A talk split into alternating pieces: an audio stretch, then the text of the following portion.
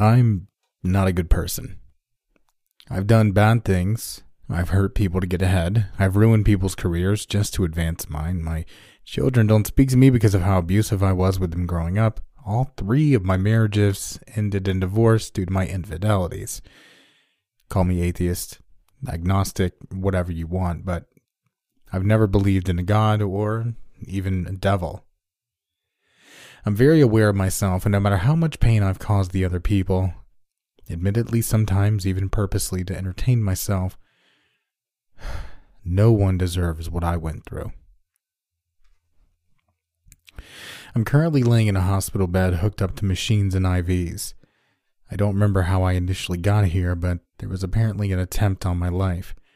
The last thing I remember is working in my home office and then blackout. The nurses said I'd been shot in the back of the head and was very lucky to be alive. I'll have permanent brain damage for the rest of my life, but luckily, I'm alive. The police informed me that the would be assassin has been caught and confessed to what he did. Apparently, it was a former employee in my company. I'd never met him before, but he was part of a department that I deemed obsolete and laid off the entire department. Plus, I was. I was able to pay off my Corvette years early thanks to saving off that particular closure. Apparently, one of them didn't see any silver linings in the layoffs. After I blacked out, I awoke in the hospital with medical personnel filling a small room. I was standing at the far end of the room, perplexed by my sudden awakened state as well as my unfamiliar surroundings. The medical staff were doing all they could to save someone's life. It was almost out of a movie or a TV show. Although I'd just woken up, there was no grogginess or fatigue, which was very strange. After a few seconds of trying to gather myself, I decided I needed answers. Hey! I yelled abruptly to get someone's attention. Why have I been brought here? They ignored me and continued their work. Now, I know I'm not exactly the nicest guy in the world, but they could have at least taken two seconds to acknowledge me. I became impatient. Hey, Doc! I exclaimed as I grabbed his shoulder. But I couldn't move him. He was solid. I don't mean solid like he was tough to move. I couldn't move him at all. I couldn't even move his scrubs. I felt every ripple of his shirt as my palm pressed against it. It was almost like they were made of plastic or metal. I pressed again. Nothing. I pressed harder. He didn't budge. Something was clearly not right. I tried getting the attention of everyone else. I yelled at them and pushed them. I even tried slapping one of the doctors on the back of the head. I felt my hand hit, but it's as if he was wearing a helmet. Not one strand of the hair budged. What the hell is going on here? Somebody answer me! I screamed, feeling a bit more panicked. As they continued their work, I looked down at the patient they were hastily trying to save. It was me. I was watching these people try to save my life. My eyes widened out of fright at the realization of me having some kind of out of body experience. I stood frozen as I watched them. It was a complete deer in headlights moment. After a couple of minutes, I began pacing the room nervously as they continued their work. I heard a voice come from the doorway. Hello? the whispered voice said softly. I nervously looked toward the direction of the almost seductive sounding voice. It was a nurse. She could see me, and she was beautiful. She smiled at me, giving me almost a sense of relief and warmth. I shakily replied, Hi, I said, hoping she would volunteer to clear up my confusion. Come with me, she said with a grin, motioning me to follow her with her hand while walking away. I did just that. I took one more glance over my shoulder at my body and began walking out the door. As I exited the room, I looked to my right in the direction she had walked. She had already made it a good 20 feet ahead of me. I began walking quickly to keep up. Ma'am, slow down, I beckoned. You're walking too fast. I can't keep The hallway was getting noticeably darker as I walked. I looked behind me. The ER room I came from was gone. The doorway was now just a wall. No yells from the doctors and nurses. Was dead silent. The dark hallway seemed to go on without end. I looked in front of me again. Hello? Nurse, where are you? I yelled as loud as I could. This way, hun, her seemingly disembodied voice set off from the darkness. I walked and walked for several minutes. Blank, empty hospital walls were all that greeted me as I made my way further into the darkness. No more doors, no pictures, no people. And the hallway became darker and darker with every step. Almost there now, the nurse said from the blackness. I stopped right there. By now, my concern had turned to annoyance. All right, I'm not going any further. Nurse, come back here and tell me what's happening, and then I'll come with you, I said sternly. Silence. Hello, nurse? If this is a game, I'm really not. I was stopped by my realization that the hospital walls were now gone. The black void the nurse had walked into was now surrounding me. The darkness seemingly went on for eternity in all directions. I stood confused. Even more confusing was the fact that while I was completely surrounded by darkness, I could see myself clearly. My body was still lit up as if I was in daylight, yet there was just nothingness around me. Could this be a sort of purgatory? I began to hear voices coming from the darkness. At first, I could only hear murmurs. I couldn't tell if they were mumbling or just in the distance since I couldn't see anything around me. They became louder and louder and more numerous. Many voices were now yelling. I could hear what they were starting to say. You're scum. You're getting what you deserve. You'll pay for what you did to me now. I hate you. You're evil. Finally, you're going to feel the pain you caused me. I vividly remember some of the terrifying voices from the darkness. I tried to cover my ears as the voices became louder and louder, but it didn't help. I dropped to my knees and yelled for them to stop. What do you want? Who are you? Go away! I frantically yelled. I tried to act tough and add a sternness to my orders, but my voice cracked with every demand. I ducked my head while continuing to hold my ears. The voices became louder as they continued to berate me. I felt an impact on my chest. I fell on my back and began clutching my ribs. As I looked up at who or what hit me, I saw a man standing in front of me. The hatred in his eyes is something I cannot describe, nor do I wish to. He stood over me with his fists clenched. The voices were beginning to die down. People were starting to gather around me. One by one, they seemingly appeared from the blackness, all with similar looks of hatred on their faces. The voices stopped. There were dozens upon dozens of people surrounding me, standing there with their terrifying glares. It was now eerily silent. No one was talking. I nervously panned the crowd of people around me. I put up my hands as I began to beg them to leave me alone. Who? Who? Before I could start my plea, they began to attack me, all of them at once. They were kicking, punching, and scratching at me. Their rants and yelling started up again, this time even angrier and meaner than before. Stop! Go away! Help! Help! I frantically screamed as they continued to claw and beat me. I've been waiting a long time for this rich man, I heard one of them say as he kicked me in the head. A woman who was clawing at my side with her nails taunted me as well. I'm going to tear you apart. You deserve far worse than this. I felt the raking of her claws on my torso intensely, yet when I looked at my skin, no marks, no scratches or blood. It was as if nothing happened, but the pain was there. The group continued their assault on me as I lay in a fetal position, trying to block as many of the blows as I could. This was a pain I've never felt before. The mental pain was equally strong. After what felt like an eternity, the people stopped their kicks and clawing and began tearing my clothes from my body. They were so violent about it, bending my limbs in ways that would normally break them just to get the clothes off, but nothing was broken though. Feeling the pain of limbs being stretched and bent without tearing or breaking is indescribable.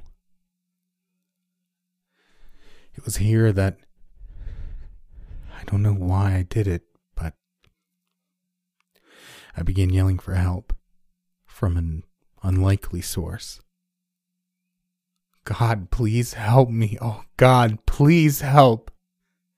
I yelled into the air as I felt another blunt kick to my ribs. God's not there, one of them yelled. He's abandoned you.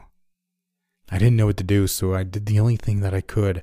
I continued my pleas to a God I've never believed in in my entire life. This seemed to anger those people the more I continued.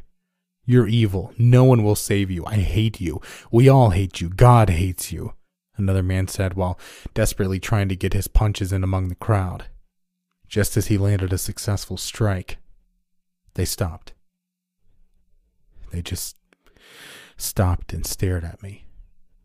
No one uttered a single word. They just stared at me with a look of repulsion, as if I wasn't worth the beatings anymore. Without a single word spoken, they began walking away. There was a deafening silence as they walked back into the darkness. I lay there naked, beaten, and alone.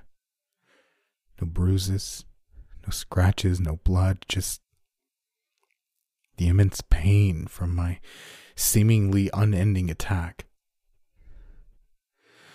I began crying as I lay beaten, beaten physically and emotionally. I began to realize where I was. This was hell. Not the fiery pit of lava and rock I always imagined it would look like. It's dark and cold. I lay there for several more minutes until I felt a presence. I couldn't see anything, but there was something there, and I could feel its hatred in the stale air. This hatred, though, was far deeper. A groaned whisper came from the black void around me. It was in another language, but the message was received. The tone of voice terrified me as I knew its intent was malevolent. As I tried looking around for where this voice came from, I felt an excruciatingly painful grasp on my ankle. If my bones could break, they would have been crushed to powder. Something was dragging me violently. It was dragging me so fast. My naked, beaten body was sliding across the bare ground. The burning pain on my skin as the ground scraped underneath me was unimaginable. After I don't know how long, I stopped. I hugged my torso in pain for a few seconds, and then I began to look around. The black void was still around me, but there were people I panicked at the thought that the attackers had returned. My panic turned to confusion as I realized they weren't attacking me. They weren't even looking at me. They were all just wandering around aimlessly and naked, like me. I stood up slowly and walked towards one of them. Who who are you? Where are we? I asked. He turned his head slowly to look at me. He had a look of confusion on his face, as if he was confused as to why I was speaking to him. He continued shuffling, almost zombie like. Everyone around me was doing the same, just aimlessly wandering. There were hundreds, maybe thousands if I could see further into the void. I was in hell. This was going to be my new eternity. I fell to the ground in tears. Some people turned to look at me, but all with a blank expression. As I sobbed uncontrollably on the ground, I felt the presence returned paired with a growling sound. From above us, a body came hurtling to the ground and hitting it with a deep thud. The person yelped in pain as they impacted. It caught the attention of the others, who then cowered in fear. They began crying while holding their arms up in the air as if to block something. I then witnessed something truly horrifying. One of the crying people just lifted off the ground violently and disappeared into the black, black darkness above with another growling sound. The others let out a sigh of relief and began their slow shuffling. The person who had fallen was sobbing hysterically on the ground. I ran to her to try and help. As soon as I touched her, she screamed loudly, swatting my hands from her. She got up and ran. I watched her run quickly until she disappeared into the eternal darkness. I don't know how much time had passed after that. I started walking around almost as aimlessly as the others, but in all directions there was just more darkness. Some people glanced at me. One man gave me a glare as if simply being there irritated him. No, no, no. There, the presence was back. I felt it. The evil that coursed through me was intense as another body dropped from the emptiness. Another thud was heard, paired with a scream of pain. The others once again put their hands up in fear. An intense pain went through my body as some invisible force was crushing it. It lifted me into the air. It was my turn for whatever tortures lie ahead. I could see the scared people below me become smaller as I was lifted higher and higher. The grip around my body was so tight and so painful, I began crying in defeat when from the emptiness in the front of me I heard a voice. Is he going to be okay? A familiar voice said. It was my daughter. What is she doing here? I yelled to her. I screamed for help. Stephanie, help! Help me, help!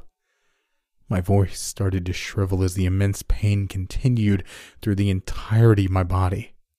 I love you, Steph. I love you so much, I continued as I sobbed. I began to feel tired, exhausted.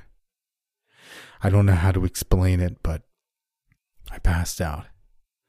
I awoke to more voices around me. I felt a sense of panic as I opened my eyes. My body was too weak to move. I looked up in fright. It was Stephanie, and she was smiling at me. Dad, can you hear me? I nodded with a frightened look. Dad, you're going to be okay. You were shot, but the doctors were able to remove the bullet. They saved you, she said in a much needed loving tone. It took a full day before I could speak coherently. The bullet had lodged itself in my skull just enough to put pressure on my brain. If the doctors made one screw up, I would have died. I've been in this hospital for four days now. Every day I think about what happened to me. Was it truly hell? Did I get a glimpse into the internal damnation that awaits me, or could the pressure on my brain have caused a hallucination? Whatever the explanation is, the horror I experienced was truly terrifying. The short time I was there was so scarring. I I can't imagine an eternity of the same pain. They say I flatlined for a full minute. If all of that, everything I saw and felt could happen in just one minute, I'm truly terrified of what's in store for me when I die again.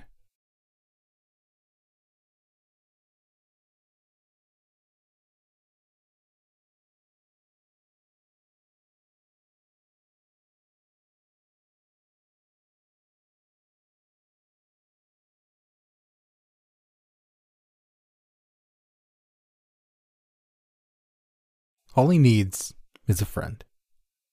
Those were the words that always stuck with me when my grandmother described her childhood. Growing up in the Soviet Union provided its own set of challenges, but that was never what she described as really making an impact on her life.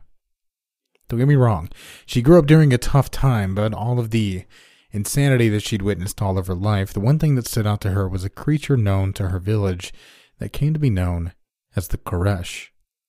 She, like many people in the villages in the USSR, lived near a large wooded area, and the one rule she could recall as a kid was to never go into the forest late at night. The bears are the least of your concern, her mother would always tell her. The most terrifying thing you could encounter is a friend. Of course, being a young child, she had no idea what her mother meant, and when she pushed her for details, she was always told that she'd understand when she was older, but that there was no point in giving her nightmares when she was still so young. Naturally, she tried to ask the other villagers what her mother was so worried about, but none of the adults were willing to speak of such an evil to a child. She'd all but given up her search for answers when one of her cousins approached her one day. You want to know what lies in the forest? he asked while smoking a cigarette. Of course I do, Alec, she said back excitedly. But how could she know what's out there? Neither of us are old enough, according to my mom. He coughed and flicked the still lit cigarette onto the ground, stomping on it as he talked. I heard the adults talking about it one night. They seemed really worried about it making its way to the village. Why would they be worried? Apparently, it's not like any animal. It's more of a thing. But from the way they described it, it sounded pretty human. They say it takes some people who go out there. Some of them. This piqued my interest. Some of them? Why only some? Don't know. They mentioned something about leaving friends or whatever the hell that means. Friends? Like its name? He shrugged. I'm just as confused as you are, which is why we're going to find out exactly what this is. Even though she had no idea what was out there, she couldn't help but feel a deep sense of terror at the thought of meeting what stalked those woods. Tonight? she asked warily. Yeah, tonight. I know where my dad keeps his hunting rifle. He's a heavy sleeper, so I should have no problem sneaking it out.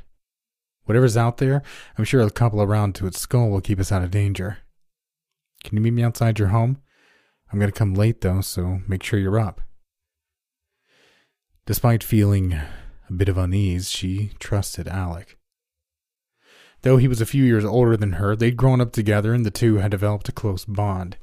She also knew that he'd often gone out hunting with his father and that they would likely be safe as long as they had the gun. She nodded her head and told him that she'd be ready by the time he came over. Deep into the night, she laid awake in her bed. Her parents had long gone to sleep, and she was up contemplating what she would see that night. As the hours passed, she grew worried that Alec hadn't been able to make it out of the house. She slowly crept out of the bed and walked outside with the flashlight, softly closing the door behind her. She flashed into the darkness and almost jumped out of her skin when she saw Alec standing in front of her with a hunting rifle slung over his shoulder. Jesus, she half yelled, punching him in the chest. You almost gave me a damn heart attack. I'm sorry. I thought you knew I was coming. Didn't expect you'd be out here looking for me, he said with a laugh. She shook her head and asked him what the plan was. Well, he started, from what I overheard, if you build a fire and sit around it for long enough, he'll come to you. Which seems simple enough.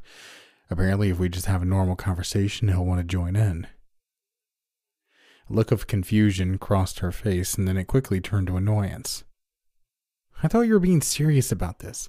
We have a conversation. How stupid do you think I am? What? he asked, confused. I am being serious. What makes you think I'm not? That sounds far too simple. If something is out there, there has to be more to finding it than just talking, right?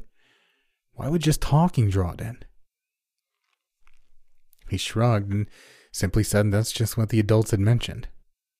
The survivors of the thing had all simply been camping or gone for a walk with friends. Nothing else in particular was mentioned as reason for drawing it. Slightly discouraged by what was beginning to sound more and more like a hoax, she still agreed to go as a way of satisfying her curiosity. At the very least, if she got through the night without seeing anything, she would know that this thing of legend was nothing more than that a legend. And she could sleep peacefully at night with the knowledge that the adults really didn't have anything to worry about outside of your run of the mill animals. They made the hike out to the woods and stopped at what seemed to her like a random spot. Alex set up a campfire and she sat down on a nearby log and looked up at the sky. Do you really think we'll find anything out here? she asked. Forest is a big place. How do you know we'll find it right here? Remember Igor? Supposedly, this was the spot he saw the thing when he was on a hunting trip with some friends. Did they shoot at it? No. They ran like cowards. If we see it, he picked up the rifle and aimed it into the woods with a big smile on his face. We'll shoot it and bring it back to the village. Maybe we'll actually get some respect from the adults if we kill the thing. She nodded and put her hands around the fire as it roared up. Alex stood up and said he had to use the bathroom before walking behind some trees. However, it only took a few seconds after he disappeared for him to come rushing back to the campsite. I found something. Quick, put it by the fire so we can read. Confused, she quickly got up from her spot and went over to him. He was crouched by the fire looking down at a piece of paper, and she read from over his shoulder. From what she could see, it looked like a set of rules that read 1. Accept gifts. 2. Don't run. 3. Don't scream. 4. Don't insult. 5.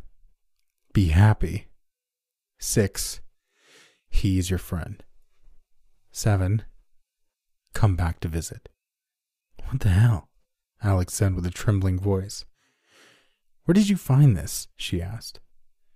It was pinned to the tree I was pissing on. I. What the fuck do you mean? He's our friend? That sounds stupid, right? He promptly stood up and crumpled up the paper and then threw it on the ground. It doesn't matter. After this night, our friend will be dead. At this point, her trust in Alec was beginning to waver. At first, she had confidence in him, but now she wasn't too sure. Not only had a group of grown men almost all but disappeared, but they specifically left behind a message for how to deal with the thing because they knew it was the only way. How smart was it really for Alec, who was still only 16, to claim that he could defeat the thing when they obviously couldn't? She wanted to ask if they could go home, but she knew that he'd insist on staying, and she didn't feel comfortable walking back alone, so she opted to stay quiet. She found a spot on the opposite side of the campfire. Alex sat on the ground and set the gun beside him. The two were silent. The moment providing too much stress for the both of them. Despite his prior bravado, it took a few minutes for Alec to finally break the silence and start conversation. At first, it was awkward, neither knowing what to talk about or how long until they could expect the thing to show up, but slowly it became warmer. They started to reminisce about their childhoods, what it was like to grow up in the village, and what they wanted to really do when they got older. They shared laughs and exchanged jabs, and before they knew it, they had simply been talking for hours. By the time they realized that Alex stood up and yawned, maybe it's just a myth. Come on, let's go. Confused at why Alec had stopped mid sentence, she took note of the look of sheer terror on his face. Tracking his eyes, he appeared to be staring at something directly to her right. My grandmother looked to her side and saw a lanky white figure taking a seat on the log next to her. Her blood ran cold at the sight of the thing. The fire had the unfortunate task of illuminating the creature. A six foot tall abomination with porcelain white skin looked back at her. It had an oval elongated head with a large scar running down the middle. Its eyes were shallow circles that looked more like sores than anything that could effectively perceive movement. Its mouth was literally as wide as its head and filled with rows of needle like teeth. Its body looked emaciated, and on its right arm it looked as though it had another limb that had started to grow. Instinctively, Alex screamed in terror, and the thing immediately snapped its head toward him quickly stood up and reached over the fire with elongated arms that picked him up by the head. He cried as it had him in his grasp, and its eyes, which at first were no bigger than dollar coins, suddenly grew to the size of baseball. With one swift motion, crushed his skull in between its hands, casually dropping his body into the fire before sitting back down next to my grandmother. Its mouth curled upward to reveal teeth, and what she could only recall was a distorted interpretation of a smile. Every fiber of her being wanted to panic and run, but she knew that would mean certain death. It took every ounce she had in her not to cry over the gruesome death of Alec and forced a smile. Hello, she eked out. It stared down at her, still smiling, and all she could do was try and smile back. Just as she was about to break, the thing stood up and walked into the forest. As soon as it was out of sight, she began to break down. The tears flowed and she wailed into the night. The realization that her own curiosity had led to the death of her cousin hitting her with a force unlike she'd ever come to know. She didn't get the chance to grieve for very long as she suddenly heard rustling from behind her. She quickly sat up, wiped away the tears, and choked back any sobs that had the chance of escaping her mouth. Putting on the fake smile again, she looked back and saw it dragging something. When it stood next to her, it dropped what looked like a wolf carcass that had been completely picked clean of hair with its teeth pulled out. It looked down at the gift and then back to her. Her fake smile widened, and she very reluctantly bent down to touch the thing. Thank you. This is very kind, but I'm a small girl and have no way of getting this home. He continued to stare at her. Unsure of whether or not it understood, she went to demonstrate that she couldn't lift it. After several minutes of struggling, it simply picked up the dead wolf with one hand and then pointed back toward the village. The thing walked a few yards ahead and then stopped to turn around and stare at her, maintaining that terrible smile. She got the inkling that it wanted her to follow it, but unsure whether or not it actually wanted to take her to the village, she hesitated. She eyeballed the gun for a moment, but realized she had no training with firearms. Even if she could somehow get off a shot before it grabbed her, there was no guarantee that the bullet would do any real damage. Reluctantly, she decided to follow and keep a somewhat comfortable distance. By the time the sun began to rise in the sky, they'd made it back to the village. It tossed the carcass onto the ground and then turned to my grandmother as she walked past it making sure to keep her now painful smile. She thanked it for walking her home, and to her, making sure to keep her now painful smile, she thanked it for walking her home, and to her horror, it started making a gurgling noise in response. Saliva started to drip from its mouth, and after several seconds of it trying to desperately choke up the words, it managed to grunt out the words, You're welcome. Then it simply walked back into the woods. She stood there in shock.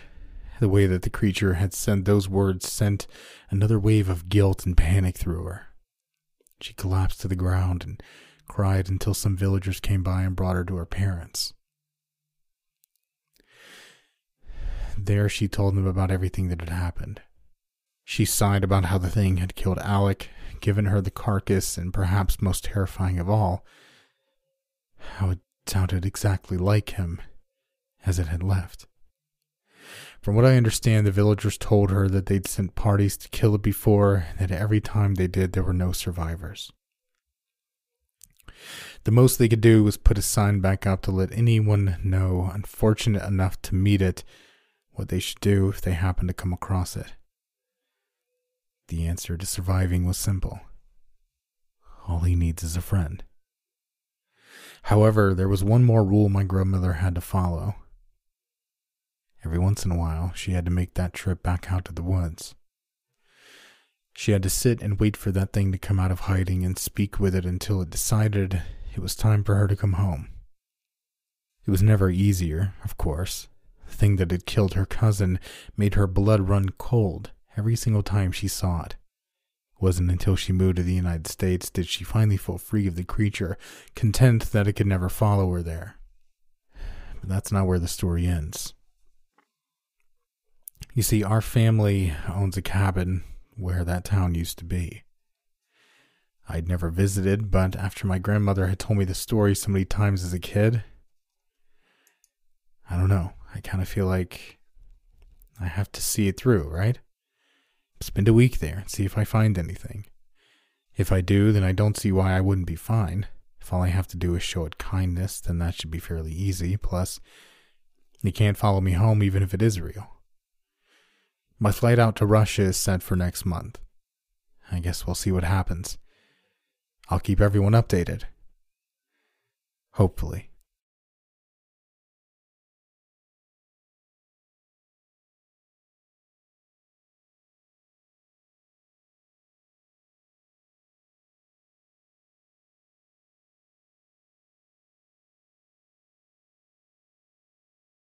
I was only 12 years old when I first discovered it. My family and I had a very fun, and as my dad liked to call it, healthy activity. Every other weekend, we went out for a hike in the mountains that surrounded our town. Due to living in a very mountainous area, hiking was a very popular form of recreation for the townsfolk. There were dozens upon dozens of trails to choose from, so my parents liked to choose a different one every time we ventured out. Our latest choice, however, proved to be our last as a family. I was the middle child with a younger brother and older sister. My parents liked to put us in charge of picking the trail we'd have our little adventure on, and it was my brother's turn. All right, little man, my father shouted to my brother from the computer screen. Here are your two routes Rattlesnake Gulch Trail or Neff's Canyon Trail. My brother looked up at him from his Game Boy. Uh, well, I don't want to get us all killed by rattlesnakes, so Snuff's Canyon, I guess. He remarked while immediately resuming his game. Dad let out a humorous scoff. it's Neff's Canyon, buddy, he said while motioning to my mom to see the pictures. After packing our supplies and being yelled at only six times by my sister for packing things incorrectly, we made our way out. We'd made it roughly halfway through the trail to a more densely wooded area, which made visibility ahead a little more difficult. Many of the overgrown trees had rooted themselves into the trail as I remember tripping over several roots and scraping my forehead against many of the overgrown branches. It was here that I asked my father if we could take a quick restroom break. Without work, he nodded while taking a swig from his water bottle. I walked off the trail, brushing through the dense foliage. I wanted to get enough distance to make sure my sister couldn't see me pee. Weird thought, I know, but as a child, I was very sensitive to that kind of thing. As I finished up, I began turning to walk back to my family, and I noticed something. Something strange through the dense trees. One of the trees among the many stood out. It was much darker in color and seemed a lot more dried out and unhealthy. My curiosity got the best of me, and I walked over to inspect this poor tree. As I arrived at the tree, scratch marks covered the entirety of it. It was dry with very few branches and no leaves. The dark color was almost disturbing, like something you'd see on the set of a horror film. It was dead. Bummer, I said to myself as I began walking back to my family. As I turned to leave, I caught a quick glimpse of something no one could prepare for. On the side of the tree, almost towards the top, I could see a hole in the bark. Assuming it may be some kind of animal nest, I curiously walked around to look in. A frown came across my face as I looked into the tree. It was hollowed out much more than I first realized it was, and full of bones. Dozens and dozens of bones. It was dark, and I couldn't see how far down the pile went, but there were many. I wasn't afraid at first because the first thought that entered my mind was that these were animal bones. Maybe some sick kids killed animals for fun, or maybe this was the work of a bear. Damn, I exclaimed as the thought of being in a bear's territory startled me. I began to walk away when something caught my eye. Inside the pile of bones, I could see a more smooth surface along the pile. My eyes squinted as I looked closer. My better judgment was not in play as I walked closer. My curiosity got the best of me. I don't know why I did what I did, but I reached my hand in to touch it. it wasn't a flat surface. It was curved. My eyes lit up as I realized what this might be. I felt a fright I'd never experienced before as I dug my hand into the pile of bones to pull out what I had originally feared this could be. My fears were correct. Slowly, from the pile of dried bones, a human skull began to appear in my hand. I stood in fright, staring at the dead human skull. Dad, Dad, help! I yelled, continuing to stare at what I was holding. I heard my dad in the distance through the dense trees, but couldn't understand what he said. Dad, come here, now! I tried yelling with all I had. I dropped the skull back into the pile of bones and slowly backed away. My dad broke through the thick foliage, revealing himself. What's up, buddy? he said with a smirk. I said nothing. I simply pointed to the tree, not letting my eyes off of it. I could see the look of confusion on my dad's face even from the corner of my eye. He walked towards the tree with an almost sarcastic look on his face at this point. That look faded away fast as he peered into out the hollow tree. Holy sh! My dad began. You guys, let's go, my mom yelled from the other side of the brush. Slowly, my dad turned to look at me. I'll never forget that moment as my dad and I just stared at each other in shock. A full police investigation was done. All 147 bones in the tree were human. A total of 12 separate people were reported to be housed in that tree, with mainly the larger bones and skulls being kept. This appeared to be the work of a serial killer. Through DNA testing, many unsolved disappearances were answered. Someone was preying on the hikers on that trail. The tree was destroyed by the local authorities. I retold my story over and over again to several detectives.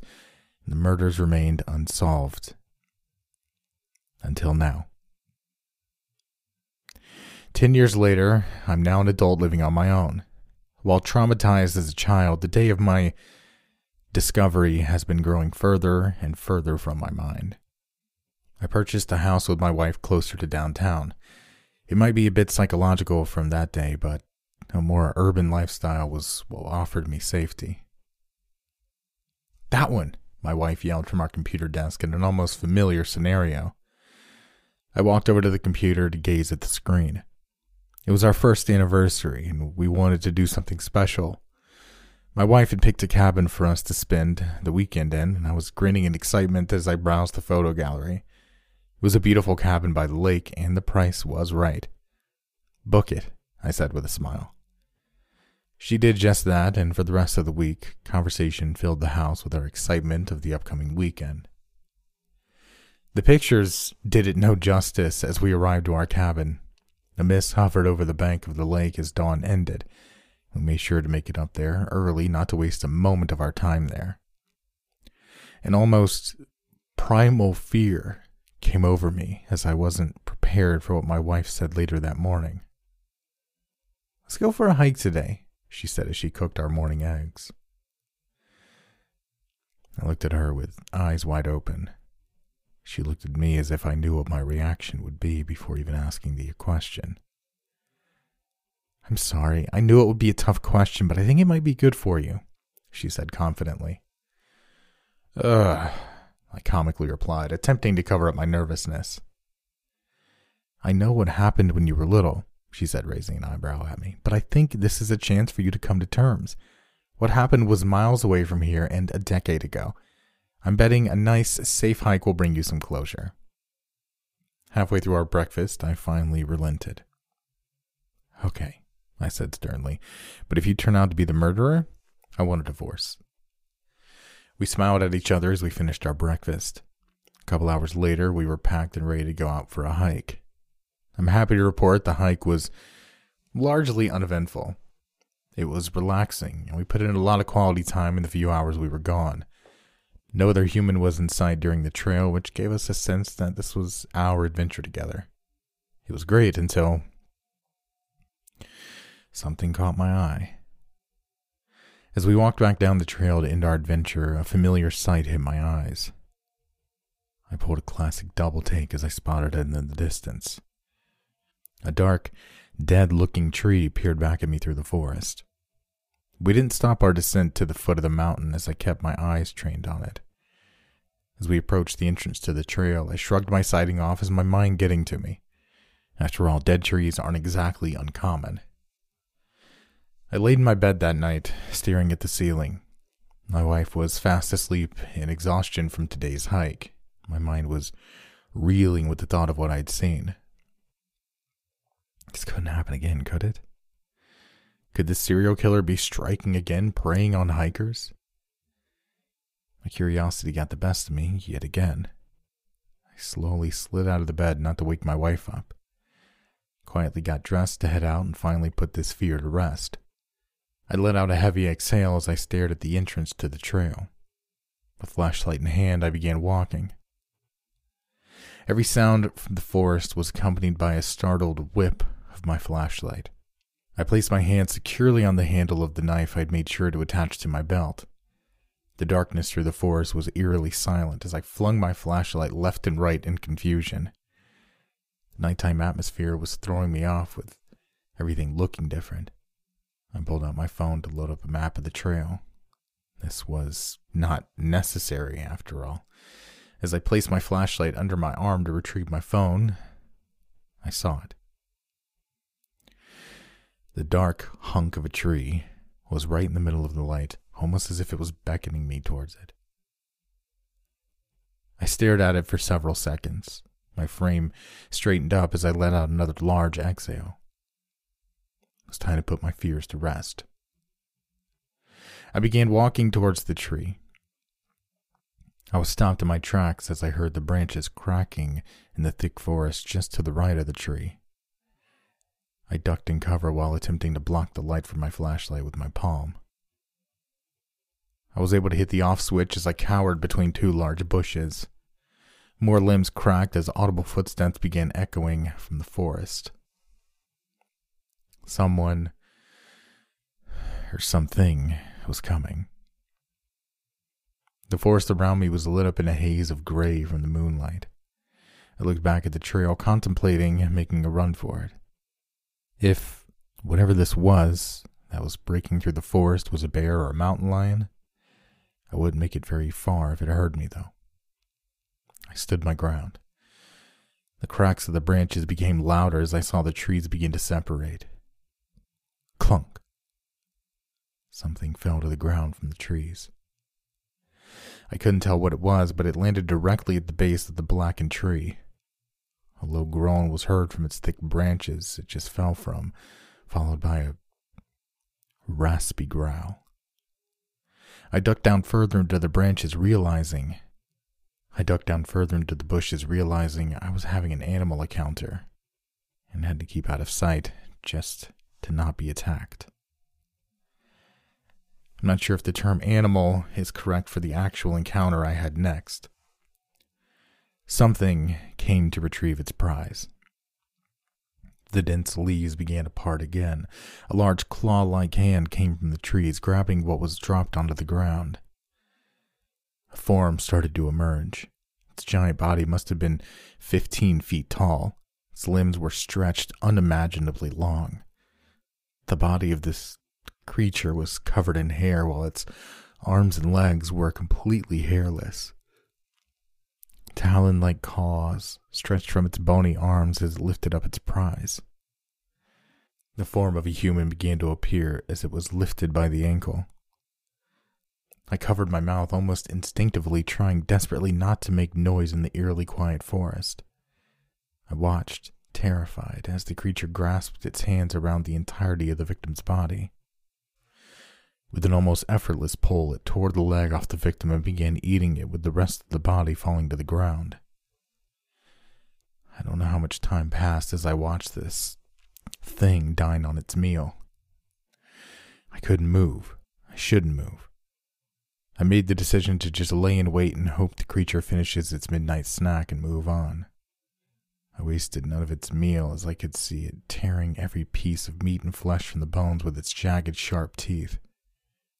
As I looked up at the creature's face, its toothy mouth covered most of its head with small, shiny eyes just above a flat, almost skeletal nose.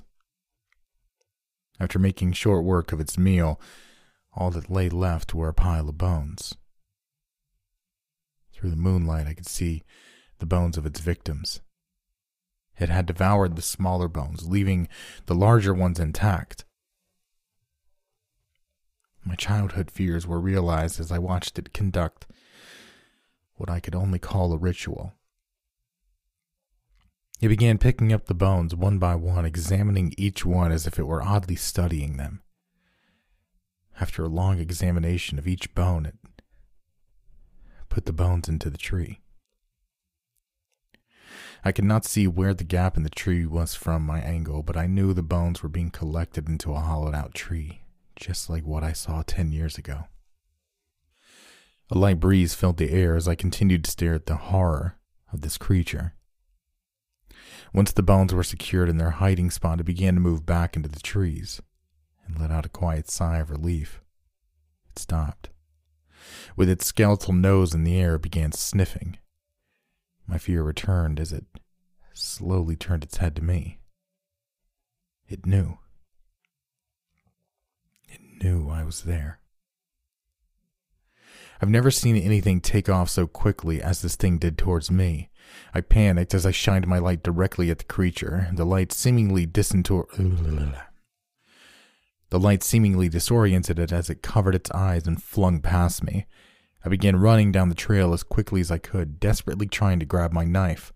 Damn it! I yelled as I tripped over another rock and began tumbling down the trail. I landed on my back as I came to a stop from my tumble.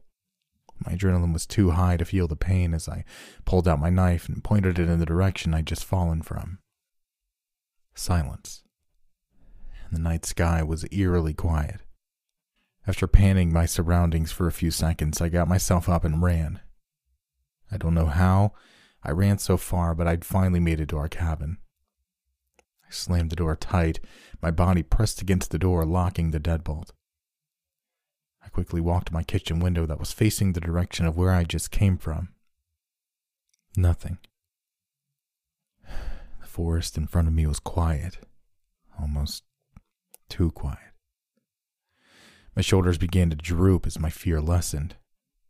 I had escaped this monster. I began walking back to the living room, still in shock from what had just occurred. It stood in the middle of the room, staring at the fireplace that lit the room up in an orange hue. I lifted my head up in an empty gaze as I heard a cracking outside. My fear returned as I crouched, my body slowly walking toward the living room window. I peeked through the blinds. I shot back in fright as all I could see was a furry body pressed up against the window and sliding across. It was here. I ran to the bedroom to get my wife. Wake up! Wake up! I yelled in fright. Her eyes shot wide open at the sudden startle. What the hell is going on? She yelled. There's a. I don't know, a, a creature outside, and it tried to attack me. We have to get out of here now! I screamed as I ran to the door. She shot straight up and jumped out of bed. I ran to the kitchen to desperately look for the car key. I was stopped in my tracks by a low growl coming from in front of me. I slowly looked up to the kitchen window. The entirety of it was covered by the creature's face. It was just staring at me, those cold black eyes, its sharp, long teeth seemed longer than before as drool dripped from the points of them. We stared at each other for several seconds. My wife walked in and saw my motionless gaze. She turned to look at what I could possibly be staring at. She let out a blood curdling scream at the sight of it in front of her. The creature roared in rage and disappeared from the window. Scratching could be heard outside as the creature was looking for a way into the cabin. Roars of frustration could be heard, paired with crashing sounds and more scratching. My wife and I held each other in fright. We have to wait until it's in the back, I whispered. Once we hear it back there, we need to quietly go out the front door and get to the car. She nodded with eyes wide open. We listened for several more minutes as the creature shuffled around the cabin. Finally, it made it to the back door. My wife and I looked at each other and began quietly walking towards the front door. As I unlocked the deadbolt, a loud creaking was heard from behind us. The monster had bent the back door almost in half. This time I let out a scream and began frantically opening the door. I pushed my wife through as soon as it was open. She ran to the car and I slammed the door shut. I saw the small window in the door the creature made it through. It was tearing apart the cabin in rage, tossing furniture and digging its large claws into the wall. I ran into the car and jumped in the front seat. Go, go, go! My wife yelled from the passenger seat. I turned the ignition, starting the car. A loud crash was heard. The creature barreled into the front door, taking out the entire door frame. It landed with a thud at the bottom of the entryway stairs, and it flailed its long and bony limbs to regain balance. Without a word, I threw the car into drive and took off. I could see my rearview mirror, the creature giving chase. I hit the gas pedal hard as the engine wailed. I kept my eye in the mirror as the creature began to fade into the darkness behind us. It was gone. The trip back home was silent. Nothing was said until we got home. We desperately tried to put together what had just happened. She looked at me in shock as I told her about the tree and what the creature had done with the remains of its victims. I thought about going to the authorities with what happened, but me finding two trees full of human bones, I didn't think they'd buy that. More so, my story of the large creature that filled those trees, even more unbelievable. We lost the money from the deposit on the cabin due to the damages and were being sued for the rest of the amount. Like I give a shit. I'm just happy to be alive, that we are alive after what occurred. I've not heard even a single other report of a creature like this, or even similar to what I encountered. I wonder, were we the lucky ones and the only ones to ever escape this thing? I'll never go hiking again. And I warn you, if you do, and you come across a black, dark, dead looking tree, leave immediately. I wish I'd never found that tree full of bones.